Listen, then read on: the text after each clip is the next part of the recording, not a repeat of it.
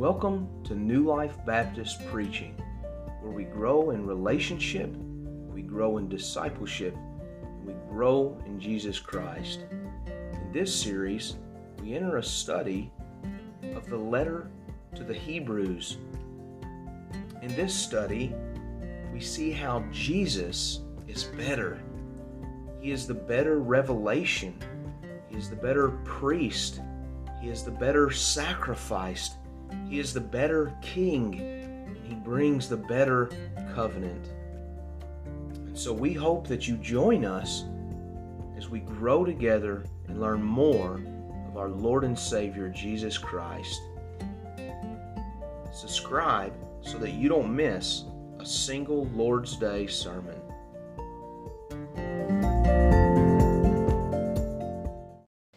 If you have a bulletin this morning, you will notice three points. As this week's study progressed, I came to realize we would likely only cover the first one today. So I hope that you have your Bibles ready because we've spent a great deal talking about this high priestly office and this person of Melchizedek.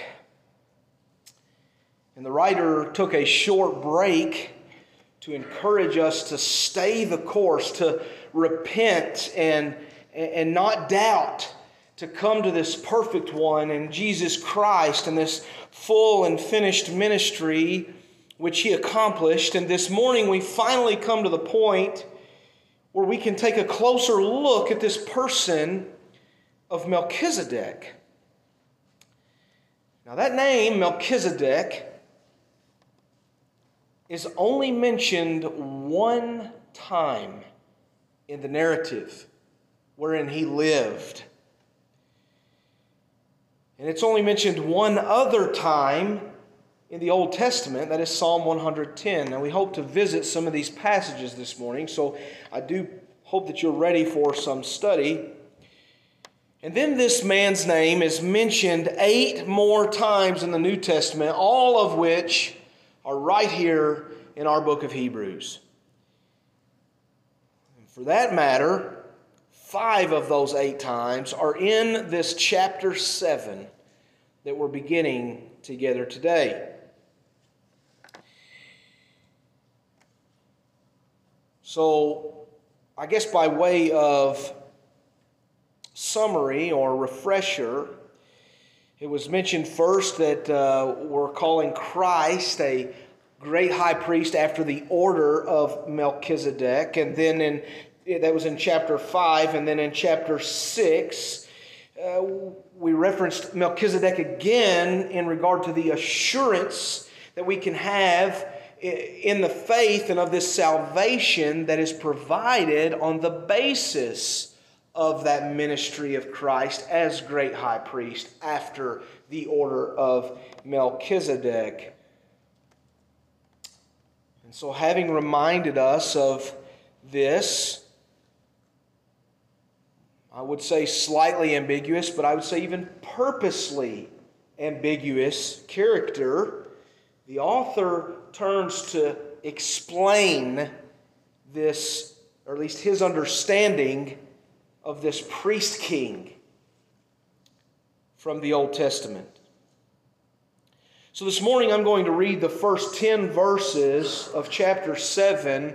And really, we want this morning to serve as an overview. We've, we've mentioned this name several times. I've given a little bit of background, and we want to dive deeper into that background so we understand how important this is when we come and study uh, Christ in his high priestly role and why that is so significant uh, before we dive in and go any further. So I don't want to mishandle any of this, so we want to take the, the proper time. So if you would stand as we read together from this Word of God, Hebrews chapter 7, beginning in verse 1.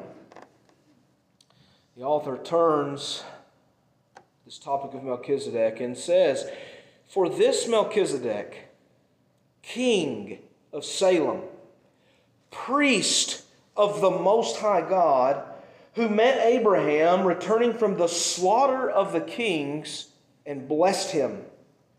To whom also Abraham gave a tenth part of all, first being by interpretation, king of righteousness and after that, also, king of Salem, which is king of peace. Without father, without mother, without descent, having neither beginning of days nor end of life, but made like unto the Son of God, abideth a priest continually. Now consider how great this man was unto whom even the patriarch Abraham gave the tenth of the spoils. And verily, they that are of the sons of Levi, who receive the office of priesthood, have commandment to take tithes of the people according to the law, that is, of their brethren, though they come out of the loins of Abraham. But he whose descent is not counted from, from them receive tithes of Abraham and blessed him that had the promises. Without all contradiction, the less is blessed by the better. And here, men that die receive tithes, but there he receiveth them, of whom it is witnessed that he liveth. And as I may so say, Levi also, who receiveth tithes, paid tithes in Abraham, for he was yet in the loins of his father when Melchizedek met him. Lord, we come to you this morning and we ask that you grant us understanding. Help us to know something more of this priest king and his office, this role that Melchizedek served, so that we might better understand the role that Christ serves is our great high priest, is our king. And so, Father, go with us. And as the scriptures have reminded us, to the one who lacks wisdom, let him ask it. And so, this morning, Lord, we ask that you grant us wisdom, that we might understand, that your spirit might unfold the text to us, that we might see how it is you have worked throughout all of history to bring us to the foot of this priest king that we see in, in Christ Jesus our Lord. It's in His name that we pray. Amen. You may be seated.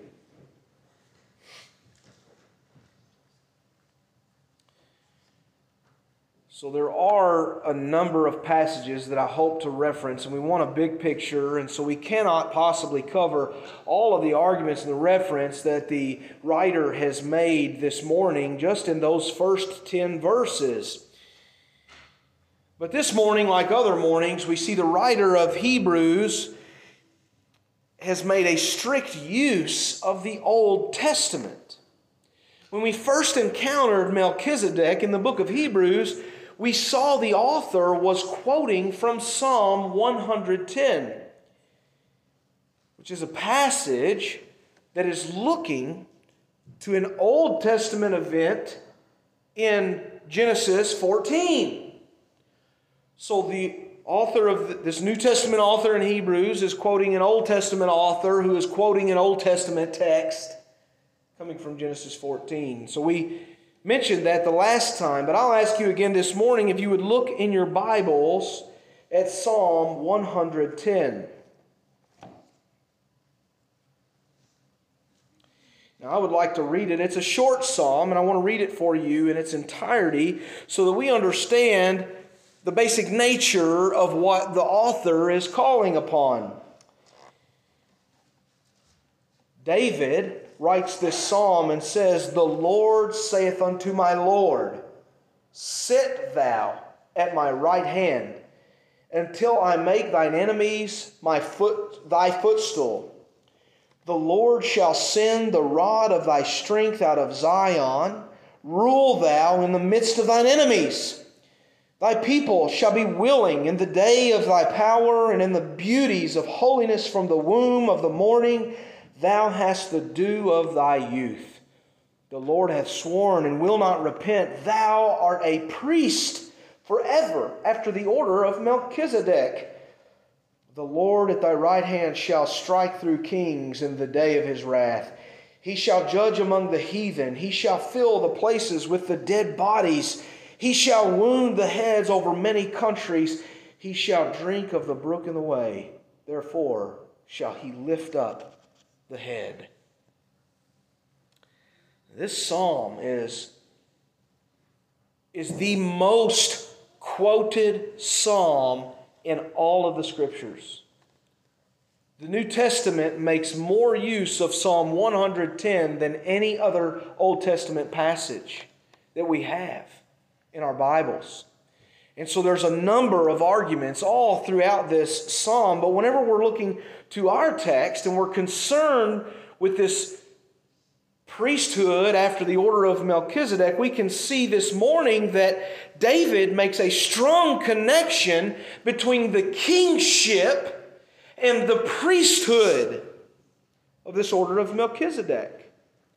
He said this Melchizedek is the king of Salem, but he's a but we're speaking of Christ as a priest after the order of Melchizedek, who is both priest and king. We must evaluate this very important concept of a priest and a king. The likeness this has with Christ is so integral that it's necessary for us to establish a, a, a good background that the author intends. Who is this man, Melchizedek? Now I'll ask that you turn with me to Genesis 14, where we find our only record of Melchizedek in his life and ministry.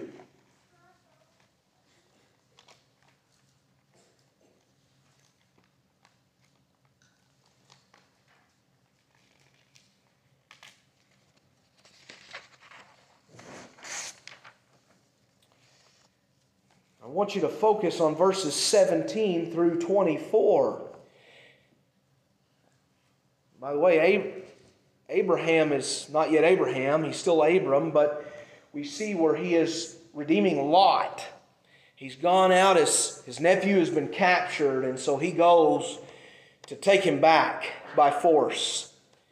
He finishes that battle uh, after God has delivered the kings into his hand. And so in Genesis 14, beginning in verse 17, we read, And the king of Sodom went out to meet him after his return from the slaughter of Laomer and of the kings that were with him at the valley of Shaveh, which is the king's dale.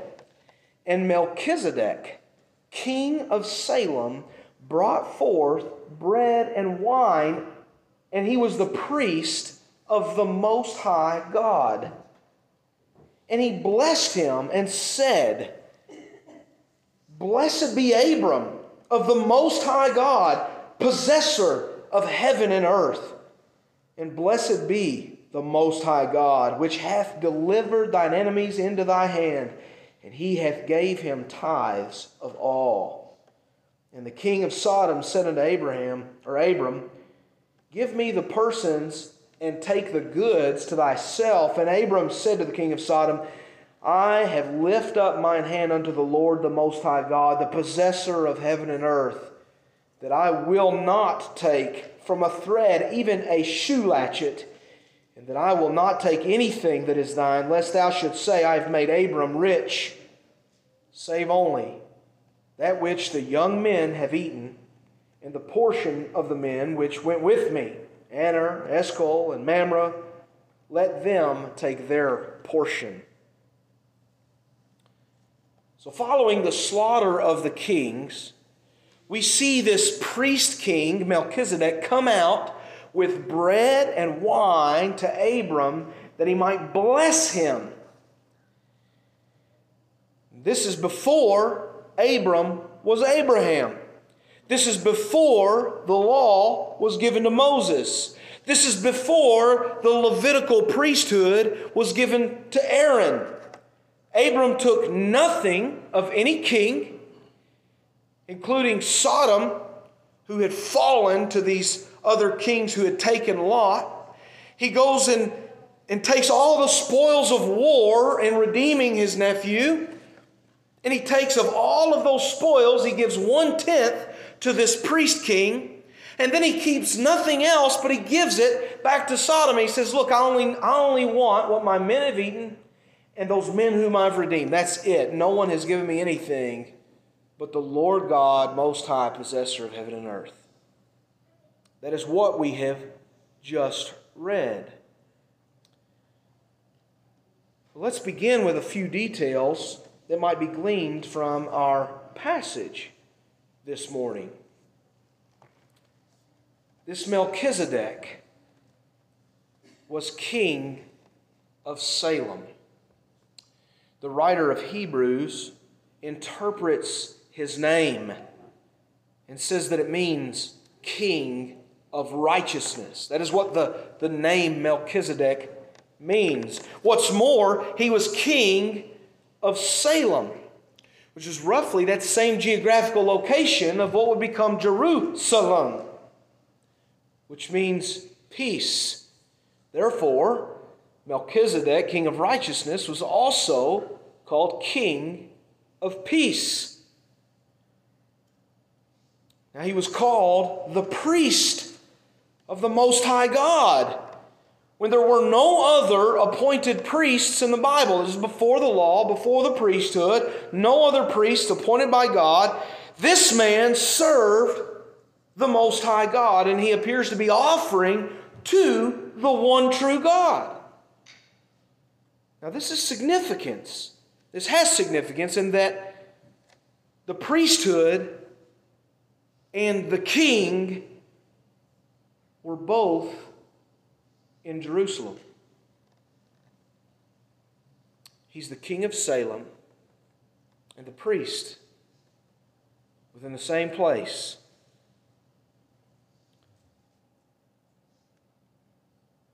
Now, interestingly, we would hear no more. We would hear no more from this king or from his kingdom, despite the fact that Abraham would be promised an inheritance where this man was king and priest. So, this is why, whenever we read in Hebrews, he had neither mother nor father nor offspring, we just don't read anything. This man is left purposefully ambiguous. Now, the obvious reading of our passage indicates he was a real man, a real king, a real priest. He was present during real events this is historical narrative. He, he's not some mystical representation. We don't look to him as merely the pre incarnate Christ. This is a man, and yet he does provide us an image of what was to come. This office that he holds reveals something more than just a loose typology or a pattern in the way that the priesthood would do through the Levitical priesthood and other things. No, this, this office, this order, not after that priesthood, but after the order of Melchizedek, is something special. It is truly one of a kind. The priesthood and the crown would not be together in Jerusalem for some time and would never again be united in the way that it is in Melchizedek. In this way, it could be said that Israel has never received a likeness of this apart from Christ.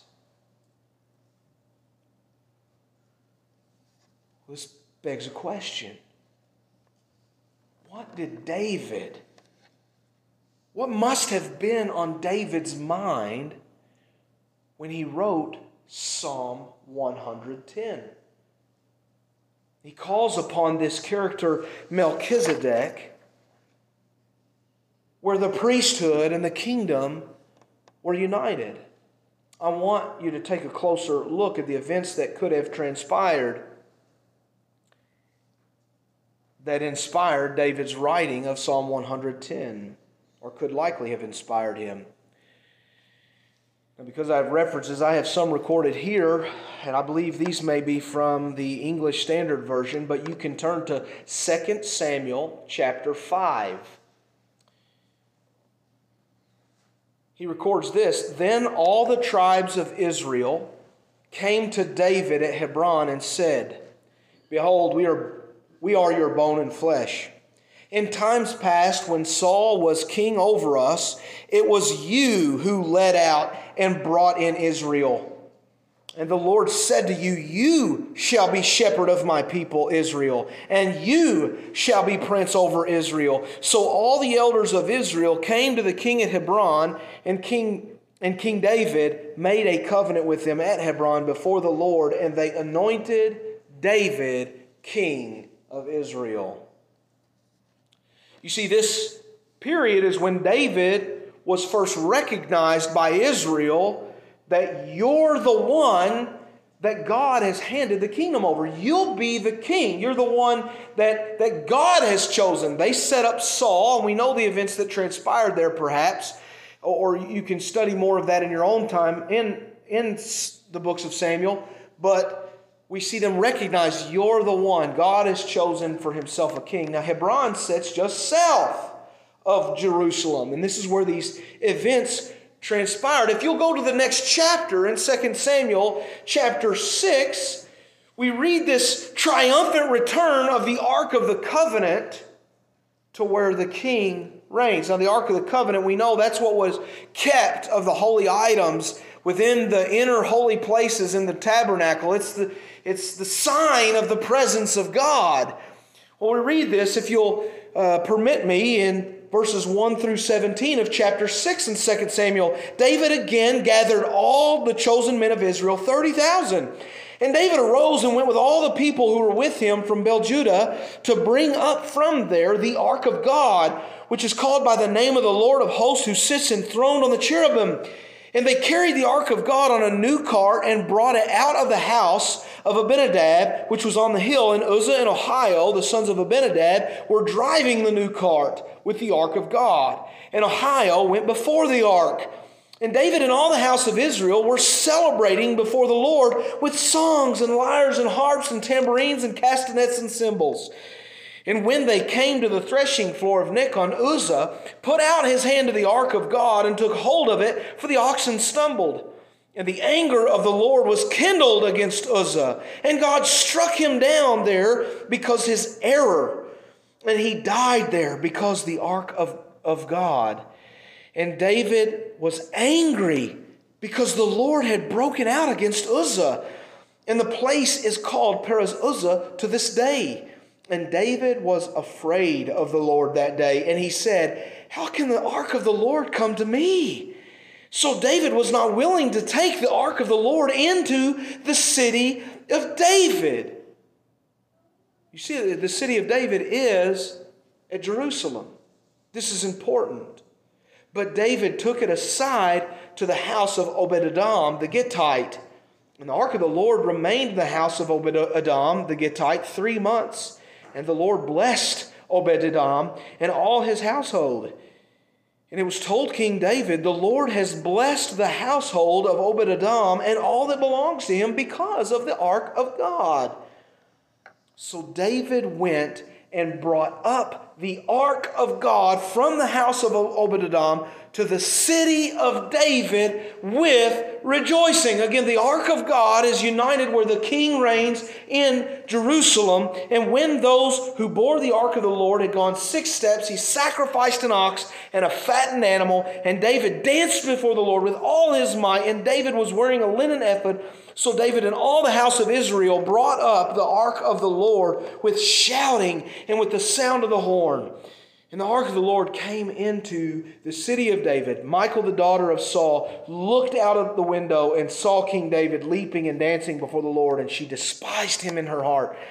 And they brought in the ark of the Lord and set it in its place inside the tent that David had pitched for it. And David offered burnt offerings and peace offerings to the Lord.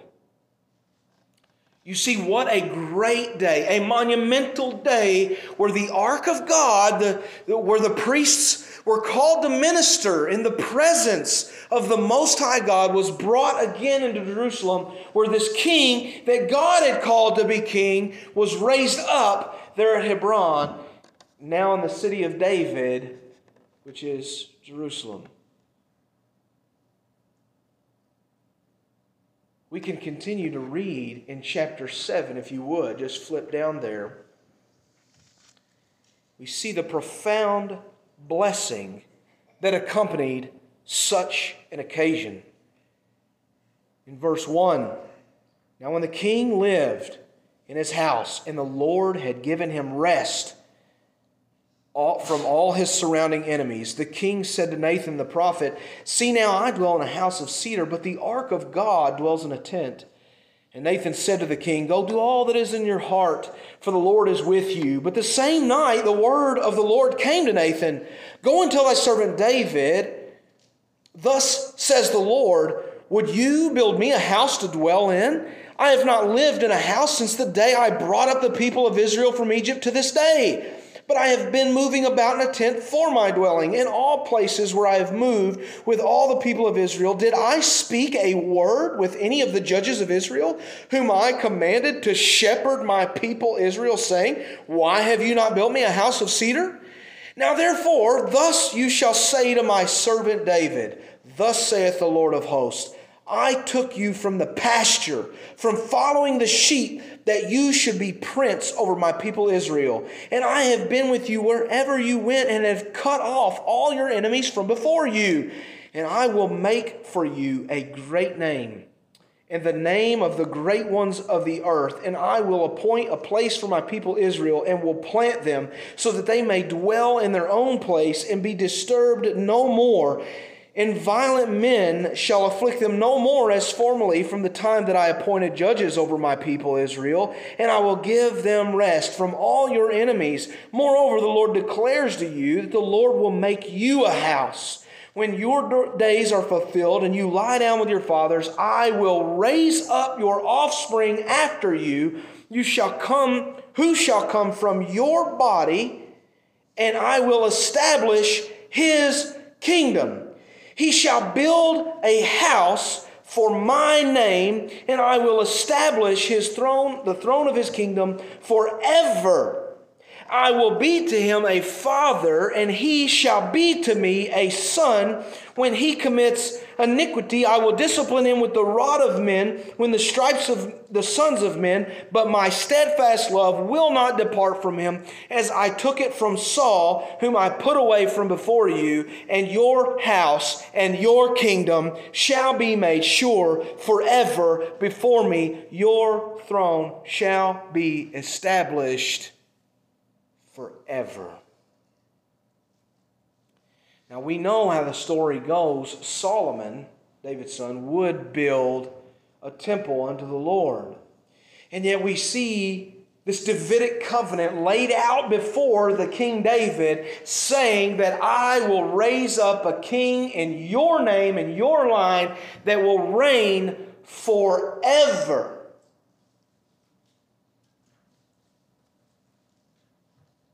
It is no wonder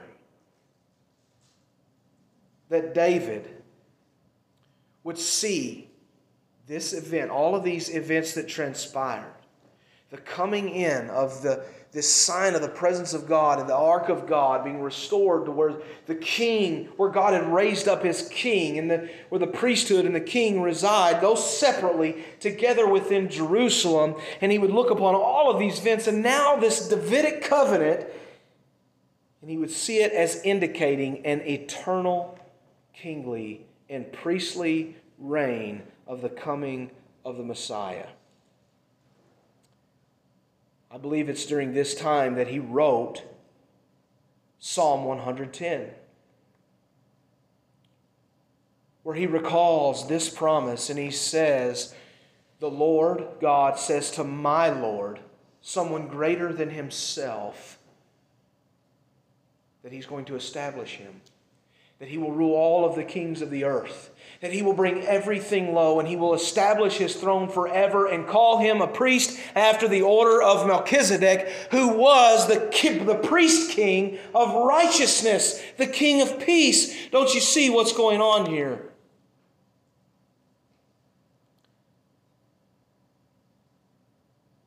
David thinks of the one that God says he will make the Messiah's enemies his footstool.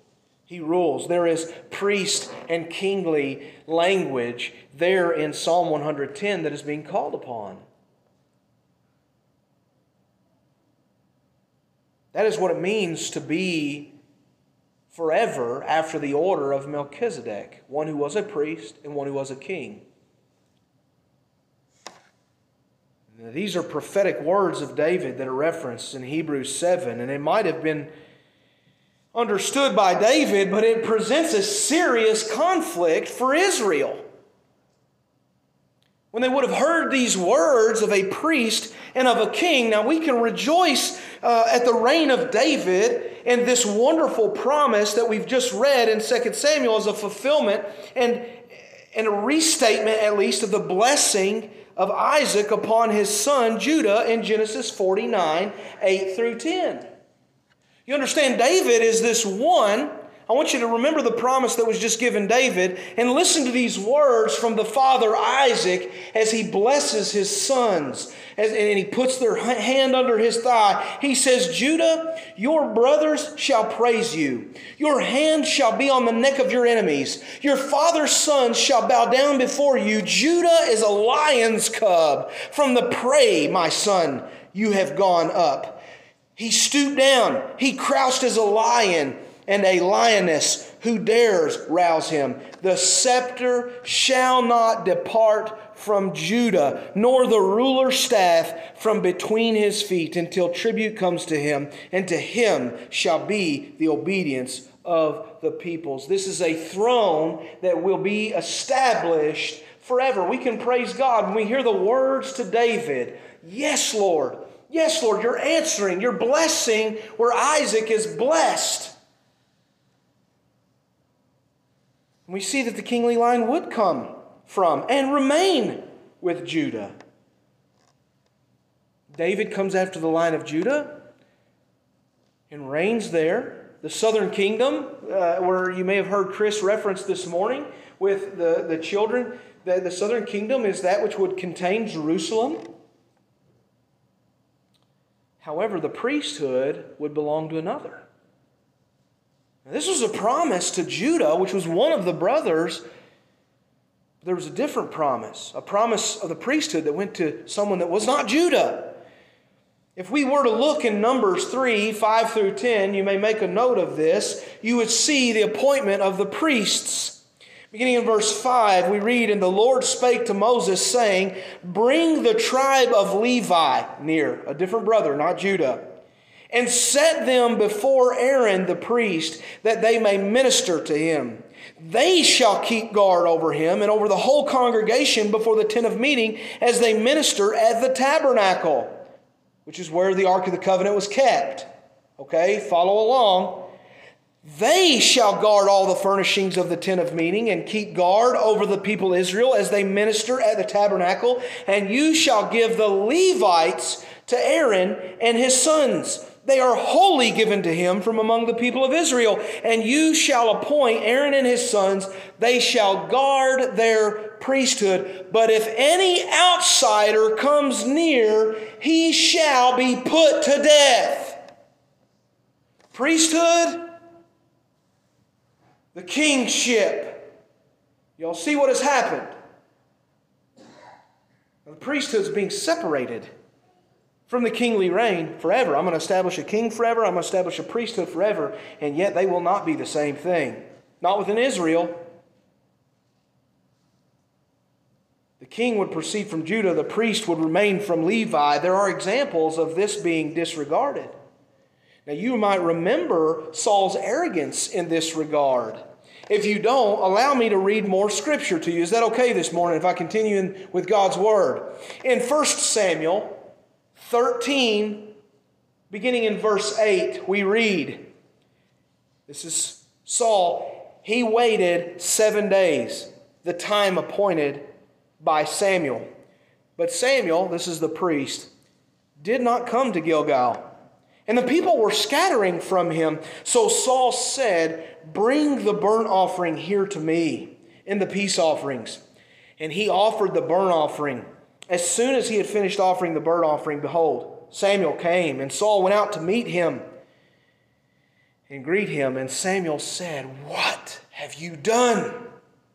And Saul said, When I saw that the people were scattered from me, and you did not come within the days appointed, and that the Philistines had mustered at Michmash, I said, Now the Philistines will come down against me at Gilgal and I have not sought the favor of the Lord. I forced myself and offered the burnt offering. And Samuel said to Saul, You have done foolishly. You have not kept the command of the Lord your God, which, with which he commanded you, for then the Lord would have established your kingdom over Israel forever.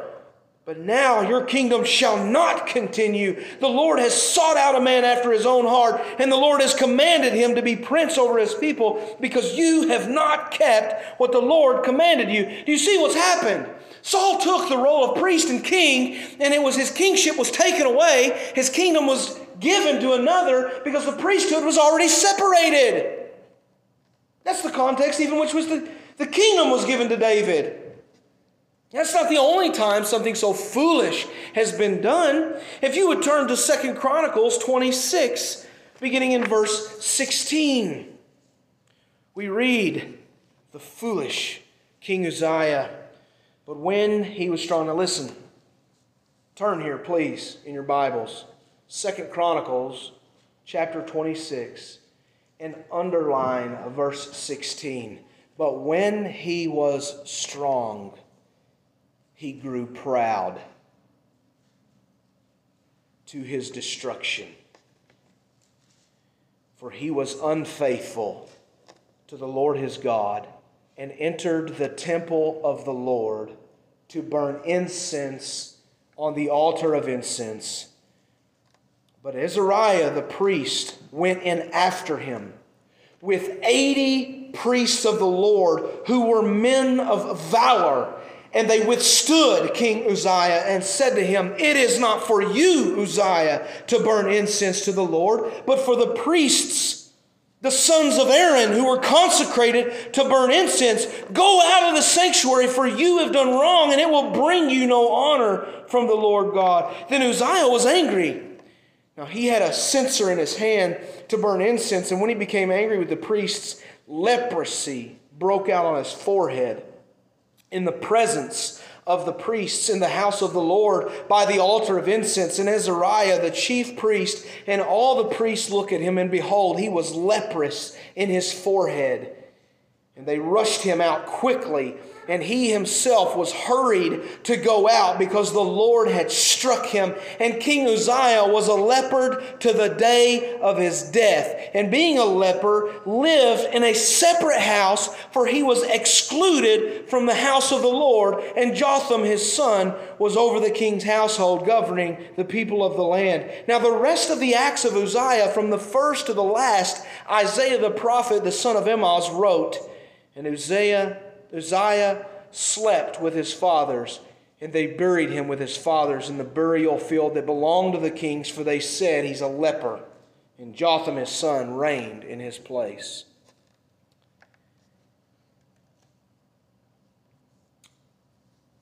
You see, it could never be for Israel to produce both a king and a priest from the same line, and certainly not in the same person. The Messiah, which David speaks of in Psalm 110, that our writer in Hebrews is reflecting upon, it must come from a higher order of priesthood.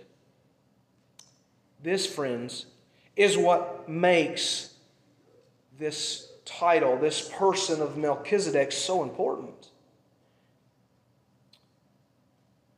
He's the only fitting example of such an office holder that we might compare Christ, one who would certainly be the king of God's people, one who would certainly be the priest of God's people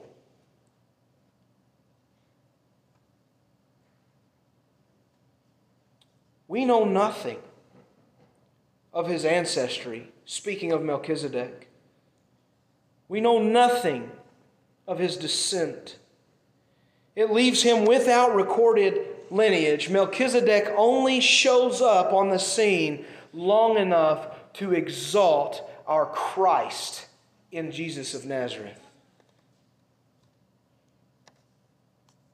Indeed, Every indicator is that for so long, the people of God had been pointed to a greater priest. Which we read this morning, even the priests, even Levi, who were in the seed of Abram at the time of his offering, give homage, give offering to this one after the order of Melchizedek. It had been pointed to a greater priest, a greater king, both of which would find their fulfillment in Jesus. So, therefore, the priesthood of Aaron, the Levites, only commemorate the superior priesthood of Melchizedek an order in which Christ would come.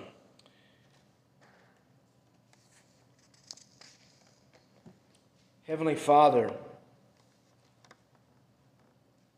we come before this glorious throne of both our priest and our king, the one who comes after a higher order, Lord, one who was appointed before the foundation of the earth, one who came before David, one who came before the priesthood, one who came before Abram Lord, one who came before Melchizedek. God, we pray that we see the superior majesty of our risen Lord and Savior in Christ Jesus, our priest king. God, that we would recognize He is the one who has the authority of over the heaven and the earth, the possessor of heaven and the earth, whom Abraham worshiped he is the one, the only fitting one, who can come into your presence holy and have the power to bring us with him, that we might be purified by him, our sacrifice God, let us see the richness of your word, the way you have been working together through all things for our good, the great culmination that occurs in Christ Jesus. We are humbled. We are humbled that you might, that you might make us your subjects your children. You might even call us to reign at your side, to make our lives a living sacrifice under such a great high priest. And so, Father, we thank you. We thank you for your word. Lord, that we have the ears to hear your word, that you've given your spirit that we might understand it. Lord, we read in the last days where, where many will not have the ear, they will not be willing to listen. Lord, we thank you that you've opened our hearts to listen to your word, to read from your scriptures.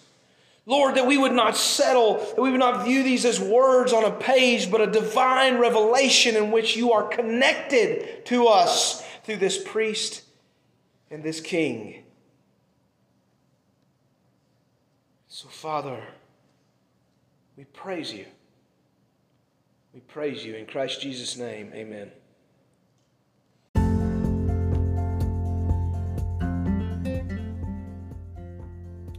Thank you for joining us in New Life Baptist Preaching. We hope that you join us each Lord's Day in this study of the letter of Hebrews where we learn Jesus is better. Remember to subscribe so that you don't miss any sermon.